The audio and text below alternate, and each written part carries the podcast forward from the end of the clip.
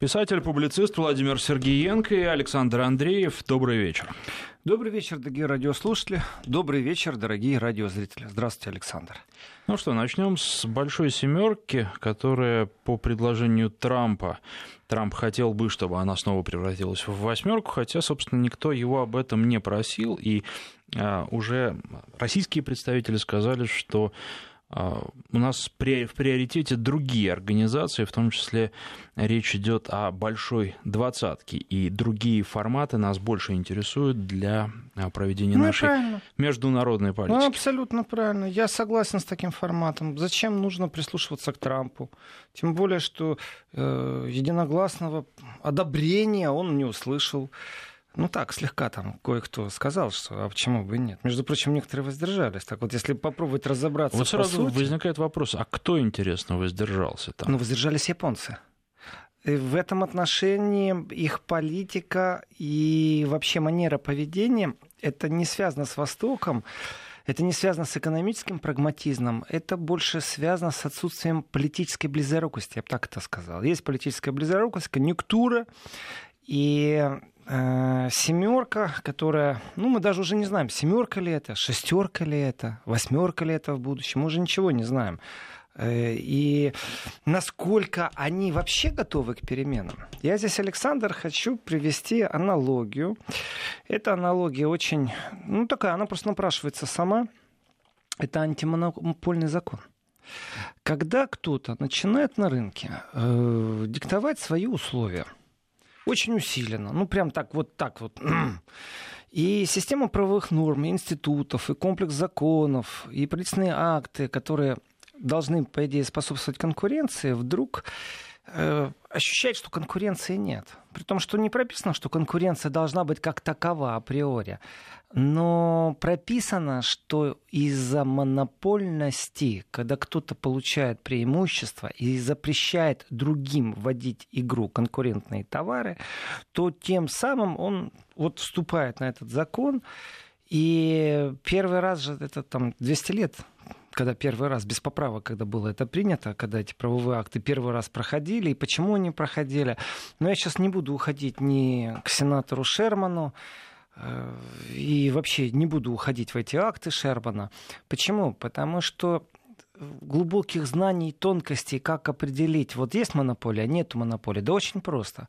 Если вы все дуете в один свисток, если вы все говорите об одном и том же, если у вас одно и то же мнение, давайте попробуем экономический закон, который эм, помогает реальности, помогает потребителю, конечному потребителю в первую очередь, и защищает потребителя. Этот закон перевести в политическое русло. То, то что сделал сейчас Трамп, это ярко выражено.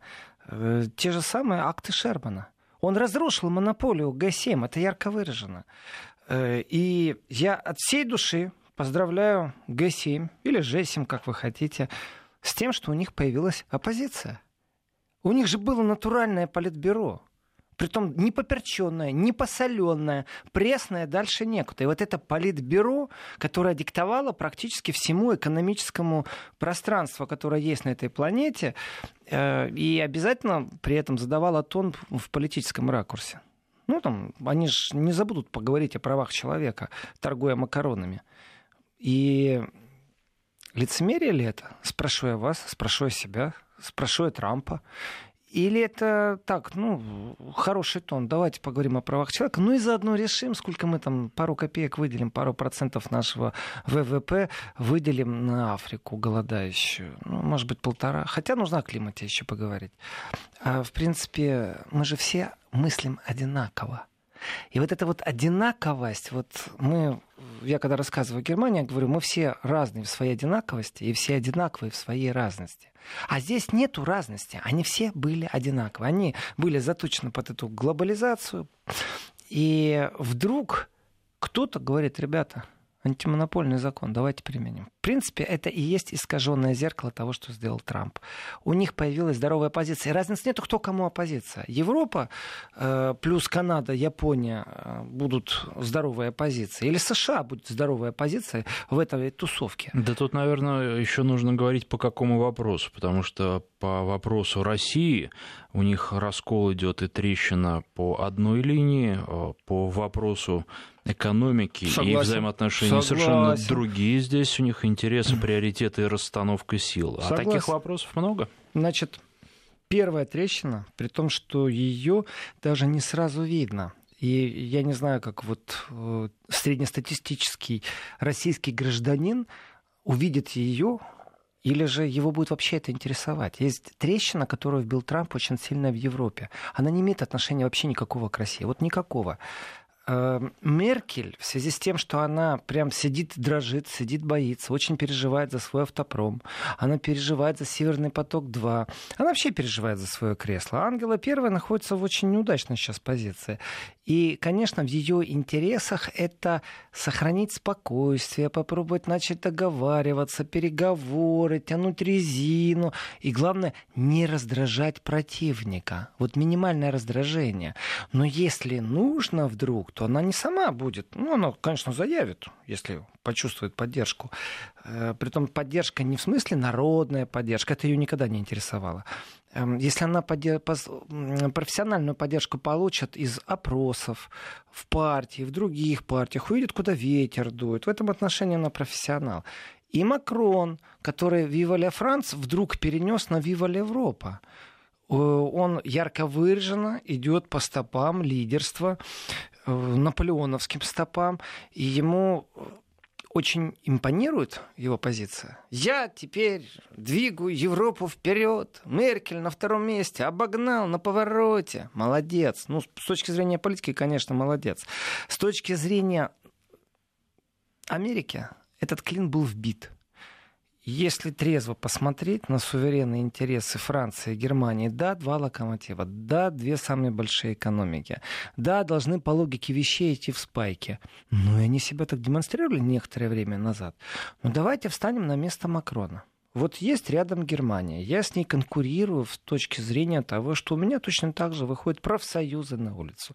Точно так же демонстранты, точно так же у меня могут и меня самого сковырнуть мои же избиратели, если что-то сильно перегну.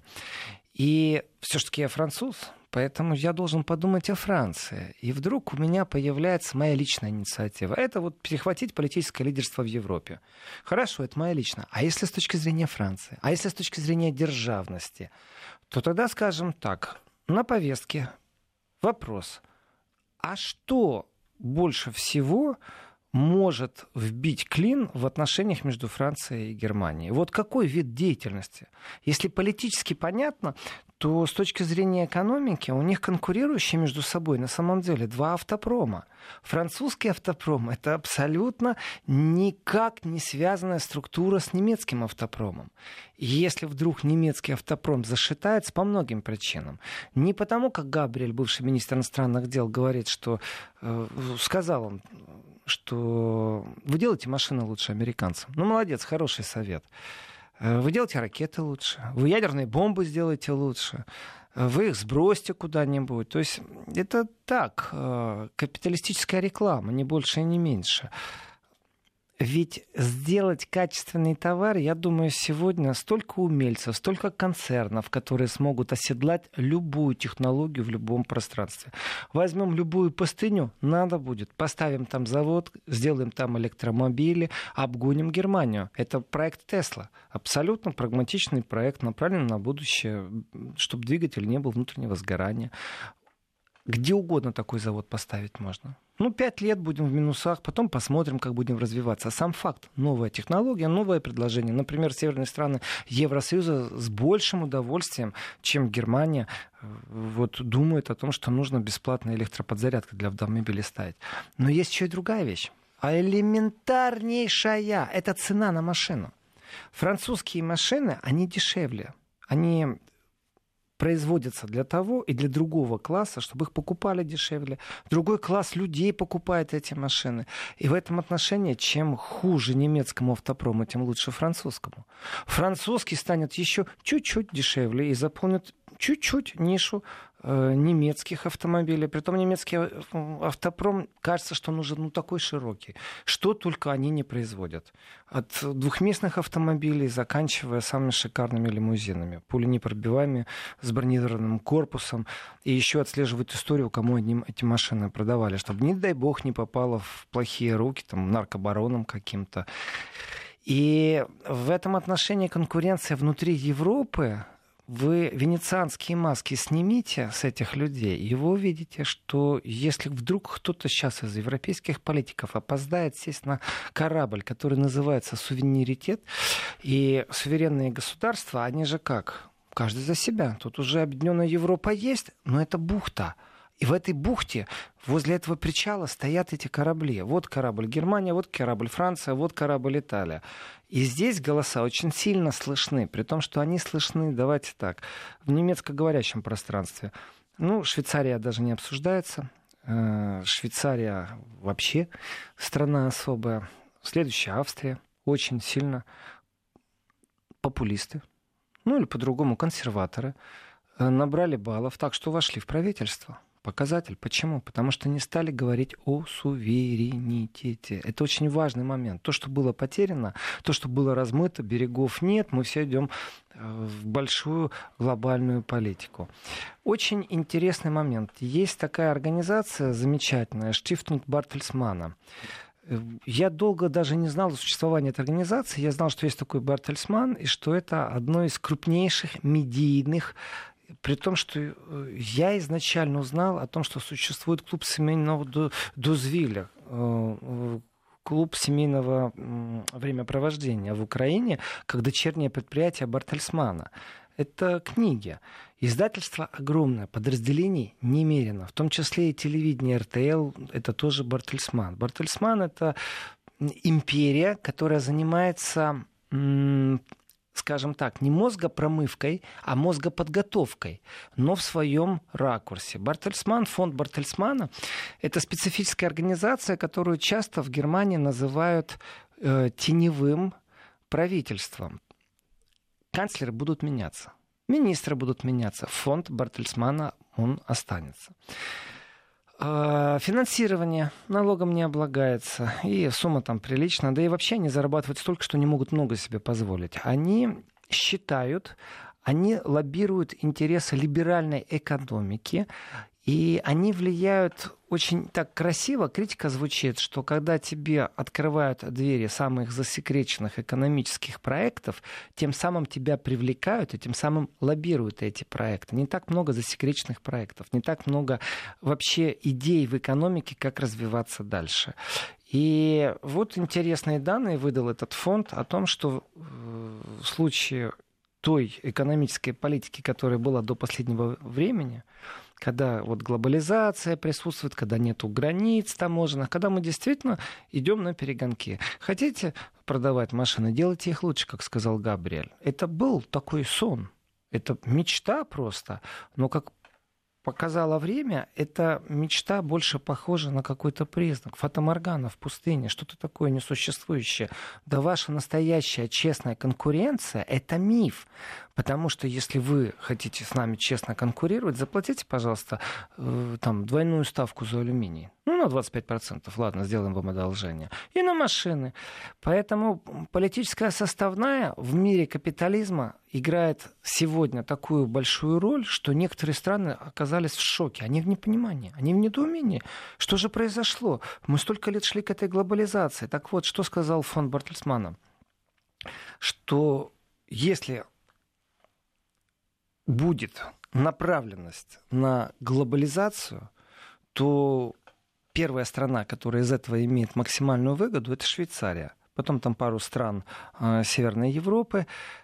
На шестом месте Германия. А вот США на 29-м. Россия на 39-м вроде бы. Ну, там Россия, Китай, Индия, они 42 страны взяли, которые являются развивающимися индустриальными странами не заинтересованы в глобальной политике с их точки зрения. Ну, то есть, вот как они считали. Это очень интересный момент. Если США действительно на 29 месте, то зачем же им цепляться за эту философию полностью открытых границ, где они отстают действительно в технологиях? Ведь технология не только сделать автомобиль, технология еще его продать, сделать сервисное сопровождение, разрекламировать. Это все технологии. И в этих технологиях, если они на 29 месте, а Германия на шестом, то вопрос, а зачем тогда нужна им эта технология, где они далеко не первые? Они не получают импульса для своего развития от всемирной глобализации. Поэтому протекционизм вещь была как бы ну, запрограммировано, наверное. Если бы не Трамп, значит, был бы другой Трамп. Его бы выдумали, его бы придумали. В этом отношении G7 очень интересно наблюдать за ними, как они между собой э, меняют повестки. В принципе, вот год назад можно было бы поговорить, наверное, о правах, человека в России, об Украине. Ну, нашли бы тему. Всегда говорили о правах человека. Всегда они что-то поучали и кого-то поучали. Но сейчас вообще складывается в целом такое ощущение, что им не до этого. У них другие вопросы в повестке дня. Правда, Россия сегодня тоже фигурировала, но уже в числе других стран. Ну, а, кстати, вот что касается тех, кто за возвращение России в большую семерку, Италия. это да, итальянский Италия. премьер. И Италия в этом отношении она не подспорье ни в коем случае США. У нее просто свое мнение, которое на этом коротком э, кусочке времени, на этом эпизоде экономическом, политическом совпало с мнением США. Ни больше, ни меньше. Они ни в коем случае не союзники. Ни в коем случае не антисоюзники э, с оставшейся Европы или с Великобританией. Здесь очень показательно. Мы просто давайте посчитаем. Вот их шесть там стран. Ну, плюс одна США. США и Италия скажут, хорошо, мы Россию хотим, но ведь еще осталось пять. Ведь их не проломать, тем более, что то, что они выдали, а вот я ожидал и думал, а какая пропаганда будет? Ведь они не могут, вот эти вот Г7, они не могут поговорить об экономике. Им обязательно нужно говорить о правах человека. У них такая пимпочка, у них ну, такая фишечка. Здесь не совсем права человека. Страны Большой Семерки договорились о противодействии враждебным государствам. Пропаганде. Вот оно. Включая Россию. Да. И об этом сообщило британское правительство. И здесь меня интересует мнение наших радиослушателей. Уважаемые радиослушатели, звоните, пишите. Телефоны вы знаете. Кто не знает, зайдите э, в интернет, найдите Вести ФМ, эм, передача Еврозона.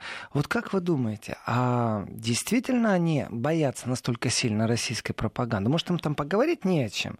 Может, у них металлурги, сталелитейка, автопром, миллион рабочих мест под угрозой в Европе, если так будет все дальше продолжаться. А их интересует угроза России, при том, что до итогового документа еще дожить надо, вряд ли он будет. Да, но тут э, достаточно странно об этом британцы сообщили. Британцы сообщили, что все, все договорились. Ну, они-то договорились. Вот меня интересует мнение наших радиослушателей. А о чем они договорились? Как будет выглядеть этот инструмент? Ведь это сегодня да вилы нет, по ну, а воде, какой? по песку. Никакого инструмента не будет. А это тогда будет, о чем договорились? Это будет просто некое обоснование для дальнейших нападок на Россию. Для британцев-то это очень нужно. Им же нужно каким-то образом Здесь... плавно переходить из дела Скрипаля к чему-то другому. Здесь, Александр, я с вами поспорю, не согласен. Дело в том, что оперативное взаимодействие уже обязывает к тому, чтобы кто-то с другу с другом созванивался, обменялся имейлом, в конце концов мониторил то, что предъявляется вину России. Они опять вспомнили девочку Лизу. Здесь вопросов очень много. Я на территории России часто слышу от людей, которые, ну, скажем так, неадекватно оценивают информационную войну и не понимают, где истина, и путают ее зачастую с конъюнктурной правдой. А, что же там на самом деле происходило с девочкой Лизой? Да очень просто. Залазим в интернет и начинаем искать, а было ли хоть одно судебное решение на территории Германии, которое бы наказало российское СМИ за ложь. Заставили ли они изъять хоть один аспект из какого-нибудь репортажа российских СМИ? Такого не было. Вот Deutsche Welle совсем недавно изъяла из своих репортажев определенную информацию после решения Гамбургского суда. Ну, договорились они. Все, нашли компромисс. Но ведь изъяли информацию информацию. С девочкой Лизой вы не найдете информацию, потому что нету таких судебных решений. Но, тем не менее, ее все время вспоминают. И в этом отношении произошла, я не знаю, насколько вот сейчас радиослушатели знают, в курсе этой истории в Германии произошла э, чудовищная трагедия, э, прям чудовищная трагедия. Ну, убили ребенка, девочку с изнасилованием. 14-летнюю. Это во всей этой истории тут ну, горю нет предела, это тяжелая история, говорить о таких вещах очень тяжело, и попробовать перевести это в какой-то э, разговор в инфовойну или в войну пропаганд неправильно, но я могу сказать, что мне пришла информация намного раньше, чем СМИ стали ее в Германии раскручивать, о том, что есть такой случай, э, при том, что не так, как принято говорить, иракец Али Б, ну, фамилия не называется, потому что пока суд не принял решение, человек является невиновным виновным. И в этом отношении это э, охрана, в принципе, человек, мало ли, ну мало ли, да, фамилия не распространяется. Нет, мне пришла информация в Фейсбуке, прислали э, о том, имя, фамилию, рассказали, как это все происходило. Э, да это, оказывается, история, это не вчерашняя, это не позавчера произошло. И в случае с девочкой Лизы была большущая ошибка, как взаимодействовали с журналистами э, полицейские как прокуратура взаимодействовала, как они умалчивали, как они не вели пресс-конференции. И после Кёльна, когда первый раз поднялась проблема сексуального насилия, сексуального домогательства в Германии, очень много было вопросов о том, почему полиция себя так странно ведет. Такое ощущение, что они пробуют затушевать, притушевать, не говорить правду, не говорить э, истину, кто стоит за этими преступлениями. Ну, странное поведение. И, конечно, уже после этого дуешь на холодное. Обвинений очень много. Но здесь не стесняются обвинять именно те, кого называют популисты. Э, альтернатива для Германии выдала первую критику, и меня поразил Bild. Bild таблоид, который я не жалую, как ну, средство массовой информации по многим причинам, потому что там зачастую очень часто идет такой пропагандистический душок, неоднократно об этом рассказывал. Но в данном случае Билд написал статью, большой, огромный заголовок о том, что, в принципе, правительство должно извиниться, потому что этого преступления могло просто не состояться. И почему снова замалчивали? Почему локальные СМИ стали распространять информацию? Очень тяжело перепроверять информацию, когда это локальные СМИ, когда небольшие таблоиды, когда небольшие СМИ распространяют. Потому что можешь стать таким же фейкоматом, как и история с Бабченко в Украине. Это трагедия нашего времени. Сам ты не можешь все преодолеть. И, ну, давайте паузу, а потом я продолжу, потому что тема очень важная вообще в контексте инфовойны, фейков и горя. И много аспектов у этой темы. Конечно. Писатель, публицист Владимир Сергиенко. Мы вернемся после выпуска новостей. Писатель, публицист Владимир Сергиенко и Александр Андреев, возвращаясь к убийству в Германии 14-летней Сюзанны, совершено оно, по крайней мере, полиция подозревает, что мигрантом, и еще один аспект этого дела, мигрант потом спокойно пределы Германии покинул. Есть еще один аспект, это вот э, из той области, где фейк, где не фейк, то, что проверить практически невозможно, когда локальные газеты начинают писать. И дозвониться, найти причастных к жертве, это и нереально просто, потому что, как правило, выстраивается очередь из ведущих СМИ, все бегут сразу за этим. И есть какое-то ограничение. То есть я не вижу такой сильной э, сопряженности в действиях полиции, в прокуратуре, чтобы они изъяли домыслы человеческие. То что я получил информацию, она вот появилась немного раньше, и я не смог ее перепроверить. И в той информации, которую я получил, было, что э, вплоть до того, того, что этот Али э, хвастался убийством. Он хвастался.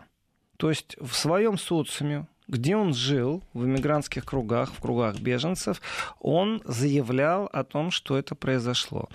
Э, опять же, из тех же новостей, из которых, из того же источника, который я получил, пришло, что подружка девочки родителям сообщила, что она мертва, и родители обратились в полицию, и полиция практически не отреагировала изначально.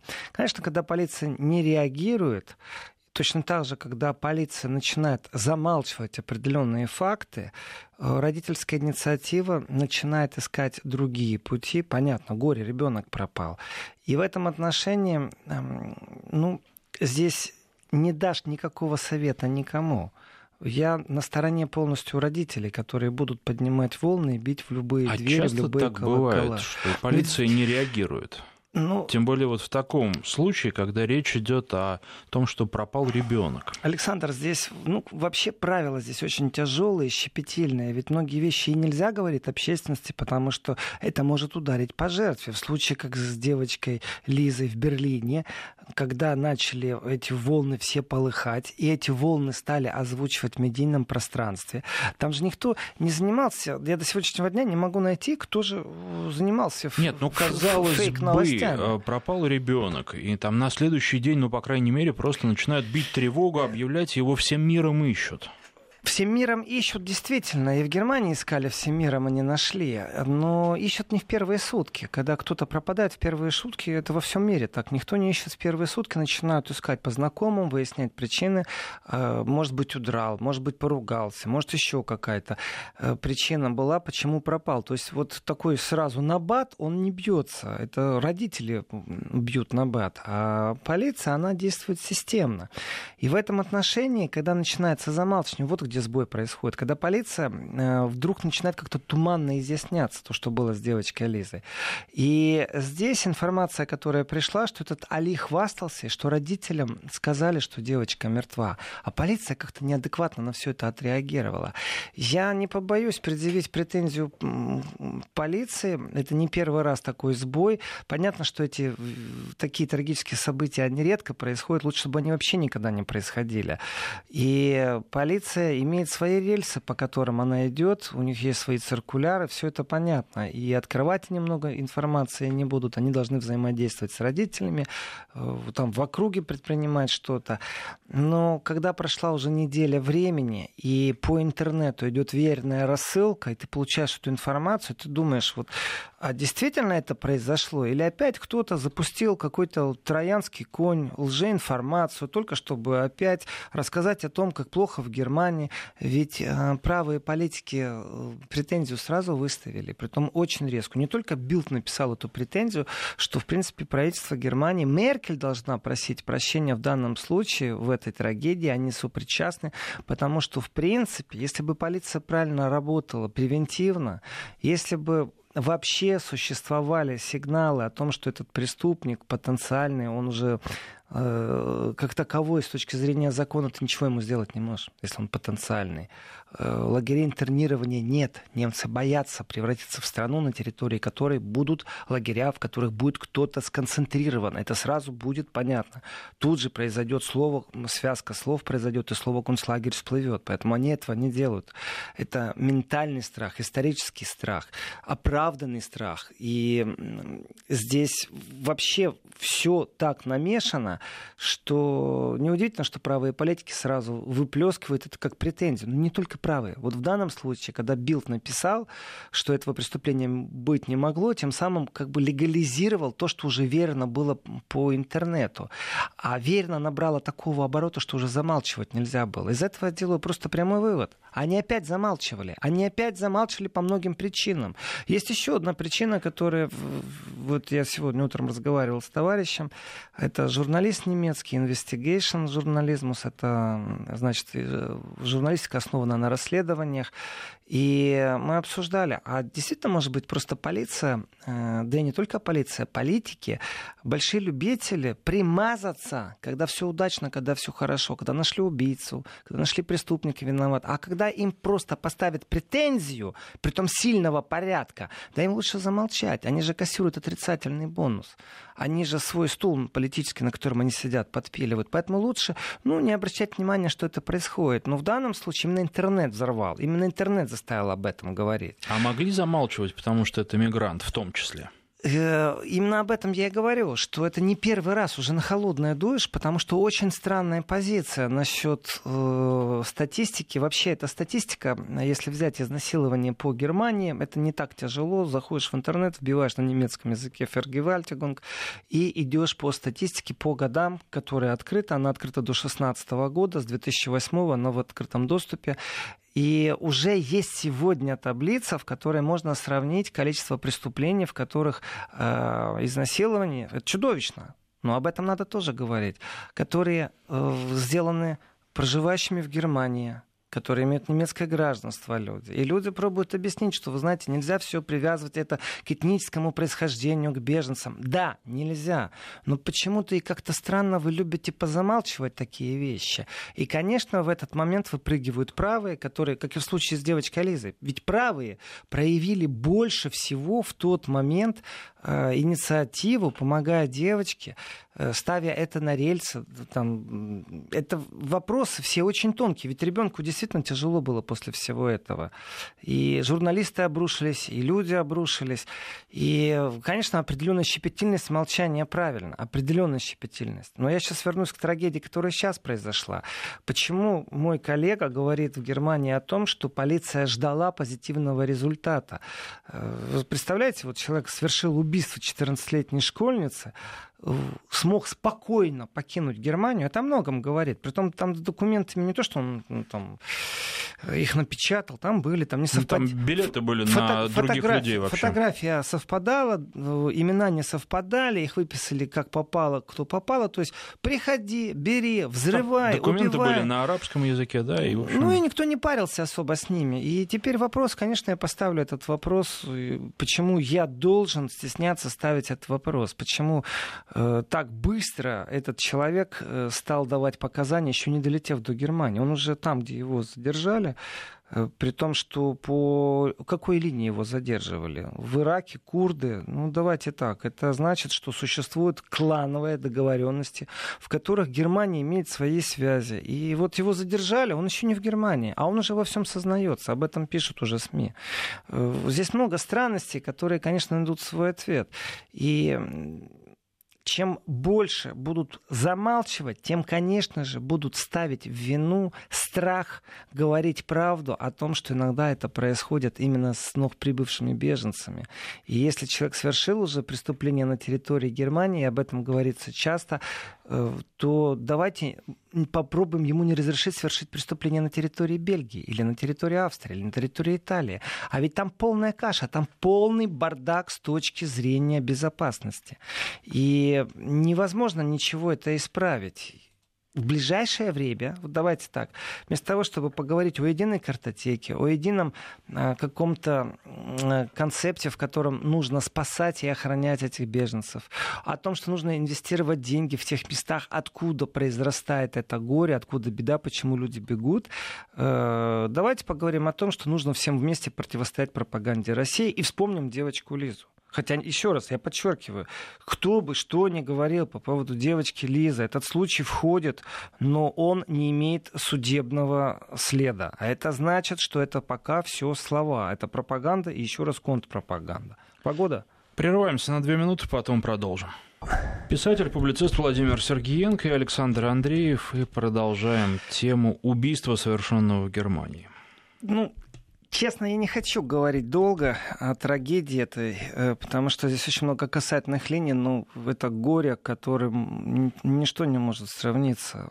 Э, потеря жизни молодого человека, молодой девушки.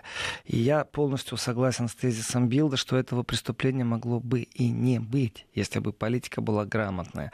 Потому что человек совершал уже правонарушение, глаза закрывали, пошла информация о том, что совершил, дали возможность покинуть Германию, спрашивается, где же безопасность, где же этот хваленый немецкий орден. А я, кстати, смотрел историю 16 года, когда тоже мигрант толкнул э, немку на рельсы, на рельсы. метро, и там же ведь абсолютно то же самое было, тоже это был чуть ли не рецидивист, все о нем знали и... Александр, тут тоже правду нужно сказать. В информационной войне зачастую вот все вбросы, которые идут, разницы нету с какой интенсивностью, но есть большая разница о чем. Иногда неправильно сказанное слово может породить погром. Тоже у немцев есть абсолютный страх того, что могут начаться погромы. Возьмите Котбус, это что там происходит, какой там накал страстей, что там одна часть молодежи ходит с ножами, вторая часть молодежи ходит с бейсбольными битами.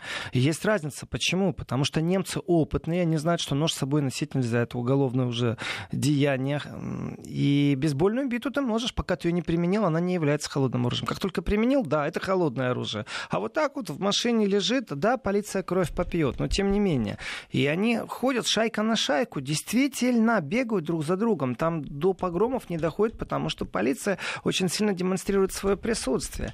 И если сейчас начать говорить о том, что иммигранты вот именно так, это неправильно. Совершено, в первую очередь, это уголовное деяние, в котором полиция преступнику, э, благодаря своей халатности, такой нерасторопности, дает возможность покинуть страну. Ведь он точно так же мог унести с собой э, десятки жизней. И э, вот вопрос в этом. Я говорю немножко не об этом, я говорю о том, что здесь это все не на ровном месте, как и два года назад, тоже не на ровном месте. То есть не то, чтобы вот был человек, которому не было никаких абсолютно претензий, и вот раз он совершает жуткое преступление. Это человек, который уже неоднократно нарушал закон, но тем не менее ему либо за это ничего не было, либо было недостаточно. Случай в метро, который вы сейчас вспоминаете, мне известен случай в метро в Берлине, когда это произошло, и благодаря теленаблюдению, камерам наружного наблюдения была установлена личность э, спутников этого человека, и его достаточно быстро нашли. Этот человек гражданин Европы, он болгарин был. Его достаточно быстро нашли. И вопрос, почему, зачем, что, ну, дебилы, идиоты, не люди. Ну, так можно сказать. Там не было причин, там не было расовой розни какой-то. Это не беженцы были. Но я очень хорошо помню тот момент, когда началась опять волна, что это беженцы вот так себя ведут. Это правда. И да, есть кварталы, и в Берлине есть кварталы, где висят объявления, знаете, у нас кражи увеличились, давайте осторожней. Но вот у меня был аварийный случай, приехала полиция дорожная, мы с полицейским разговорились, я э, в контексте после оформления протокола аварии спросил, а вообще как изменилась криминогенная обстановка за многие годы. И полицейский так спокойно рассказал, слил информацию, это называется, о том, что она давным-давно пошла на убыль, что самый большой всплеск э, преступлений, который был на территории Берлина, был связан, когда Румыния вошла в Евросоюз. Когда румынам больше не нужны были визы, не связана она была с Бернским притоком. И я его откровенно спросил, скажите, может, вы мне специально это говорите, чтобы не было какой-то там расовой розни. Он говорит, да нет, есть статистика. Я могу подтвердить, что эта статистика частично соответствует, что 17-18 год они еще не в открытом доступе. Они, как всегда, э, там дела в прокуратуре, дела еще не в суде. Когда суд примет решение, тогда понятно, ну, есть констатация факта совершения преступления. А так есть преступление, но нет преступников. Я вот смотрю на экран и вижу несколько вопросов, все не смогу э, озвучить, но вот один из вопросов о том, что специально Америка развязывает эти войны, чтобы затопить Европу иммигрантами. Ну, Европу, во-первых, никто не заставлял принимать этих иммигрантов. Это было практически э, такое верхушечное решение элиты Германии. Оно никак не было связано с тем, что это Америка или не Америка. То, что Америка делает, это нужно разделить. Вот то, что Америка делает, это Америкова. А то, что Европа делает, это Европова. Вот в Европово они позволили себе придумать концепцию, при том, что это было без бурных дебатов. Э, при том сейчас вот выясняется, что, оказывается, этот гамбургский скандал, он может засосать Меркель водоворот. Э, ведь э, был, оказывается, уполномоченный по делам контроля иммигрантов не просто по делам иммигрантов, ну, у них есть свои проблемы, а по делам контроля, который должен был контролировать именно учреждения, как они иммигрантов э, ставят на учет, снимают ли отпечатки, если возможность переехать в другую землю, а, перерегистрироваться, поехать в другую страну, как их отправляют назад. Вот и тоннами на стол Меркель клали документы, что не все в этом механизме работает, что там огромная проблема, проблески, пробелы, пропасти безопасности. Меркель это знала, оказывается. Здесь мы можем быть свидетелями э, Аушуса, это комитет. Ну вот интересную же вещь еще сказал э, Трамп на заседании семерки он сказал, что нужно улучшать условия жизни в странах-поставщиках мигрантов, как он выразился, и большая семерка будет это делать. Это то, с чего начал программу, потому что у меня ощущение, что Трамп перехватывает иногда оппозиционные лозунги. То, что я начал, здесь я тоже вижу сообщения по поводу монополии. Вот э, мысль у нашего слушателя, к сожалению, или слушательницы, я не знаю, потому что нету подписи, что э, мысль наскакивает о том, что э, сказка о свободной торговле и конкуренции в западном мире вторая самая популярная настольная игра с детства в западном мире «Монополия». Так что же на самом деле? Игра, э, сказки, да, частично я вижу игру, и в этой игре Трамп выдергивает прям мысли, идеи оппозиционной Европы. Это и есть тот момент, что поставщики, откуда растет вот вся эта волна, вот там нужно корень зла уничтожать, а не в Европе пробовать ну, бегать а за с ними. другой стороны, это местами напоминает такой троллинг, причем жесткий троллинг. Тоже правда. Он говорит, что давайте-ка создадим беспошлинную зону. Вот сейчас они ввели пошлины, и Трамп предлагает создать беспошлинную зону. После того, как пошлины будут введены, создать беспошлины для американских товаров. Ведь правде тоже нужно смело посмотреть в глаза. Американские товары, я помню Германию 90-х годов, американская электроника стояла, э, электронные приборы, бытовые приборы, американские были, производители американские, американский текстиль был. Э, сегодня американские банки, и на этом можно сказать все.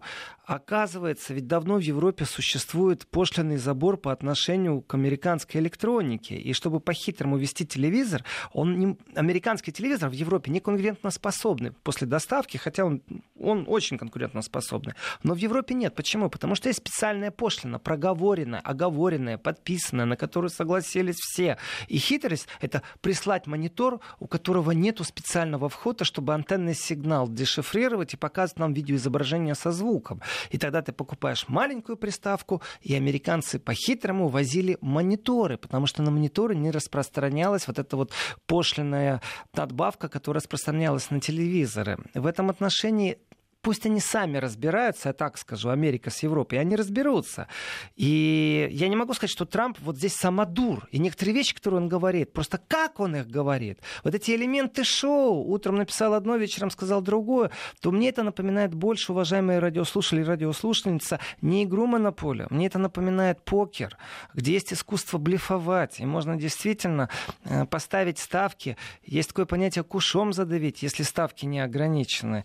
Э, можно сыграть на двух двойках, не раскрывая карты. Главное выиграть. И вот здесь Трамп является таким эдаким законодателем-разрушителем но он разрушает монополию. У них действительно появилась внутри их сплоченного мира оппозиция. Здоровая, нездоровая, нравится, не нравится. Но теперь они друг с другом критически разговаривают. Это впервые, я их поздравляю. Ну и тут еще нужно, наверное, э, отметить, куда Трамп поехал. Он поехал в Сингапур, хотя там казалось, что переговоров не будет, и тем не менее они состоятся, и посмотрим, чем они закончатся. Хорошие новости. Но уже после новостей. Прервемся на несколько минут, потом продолжим.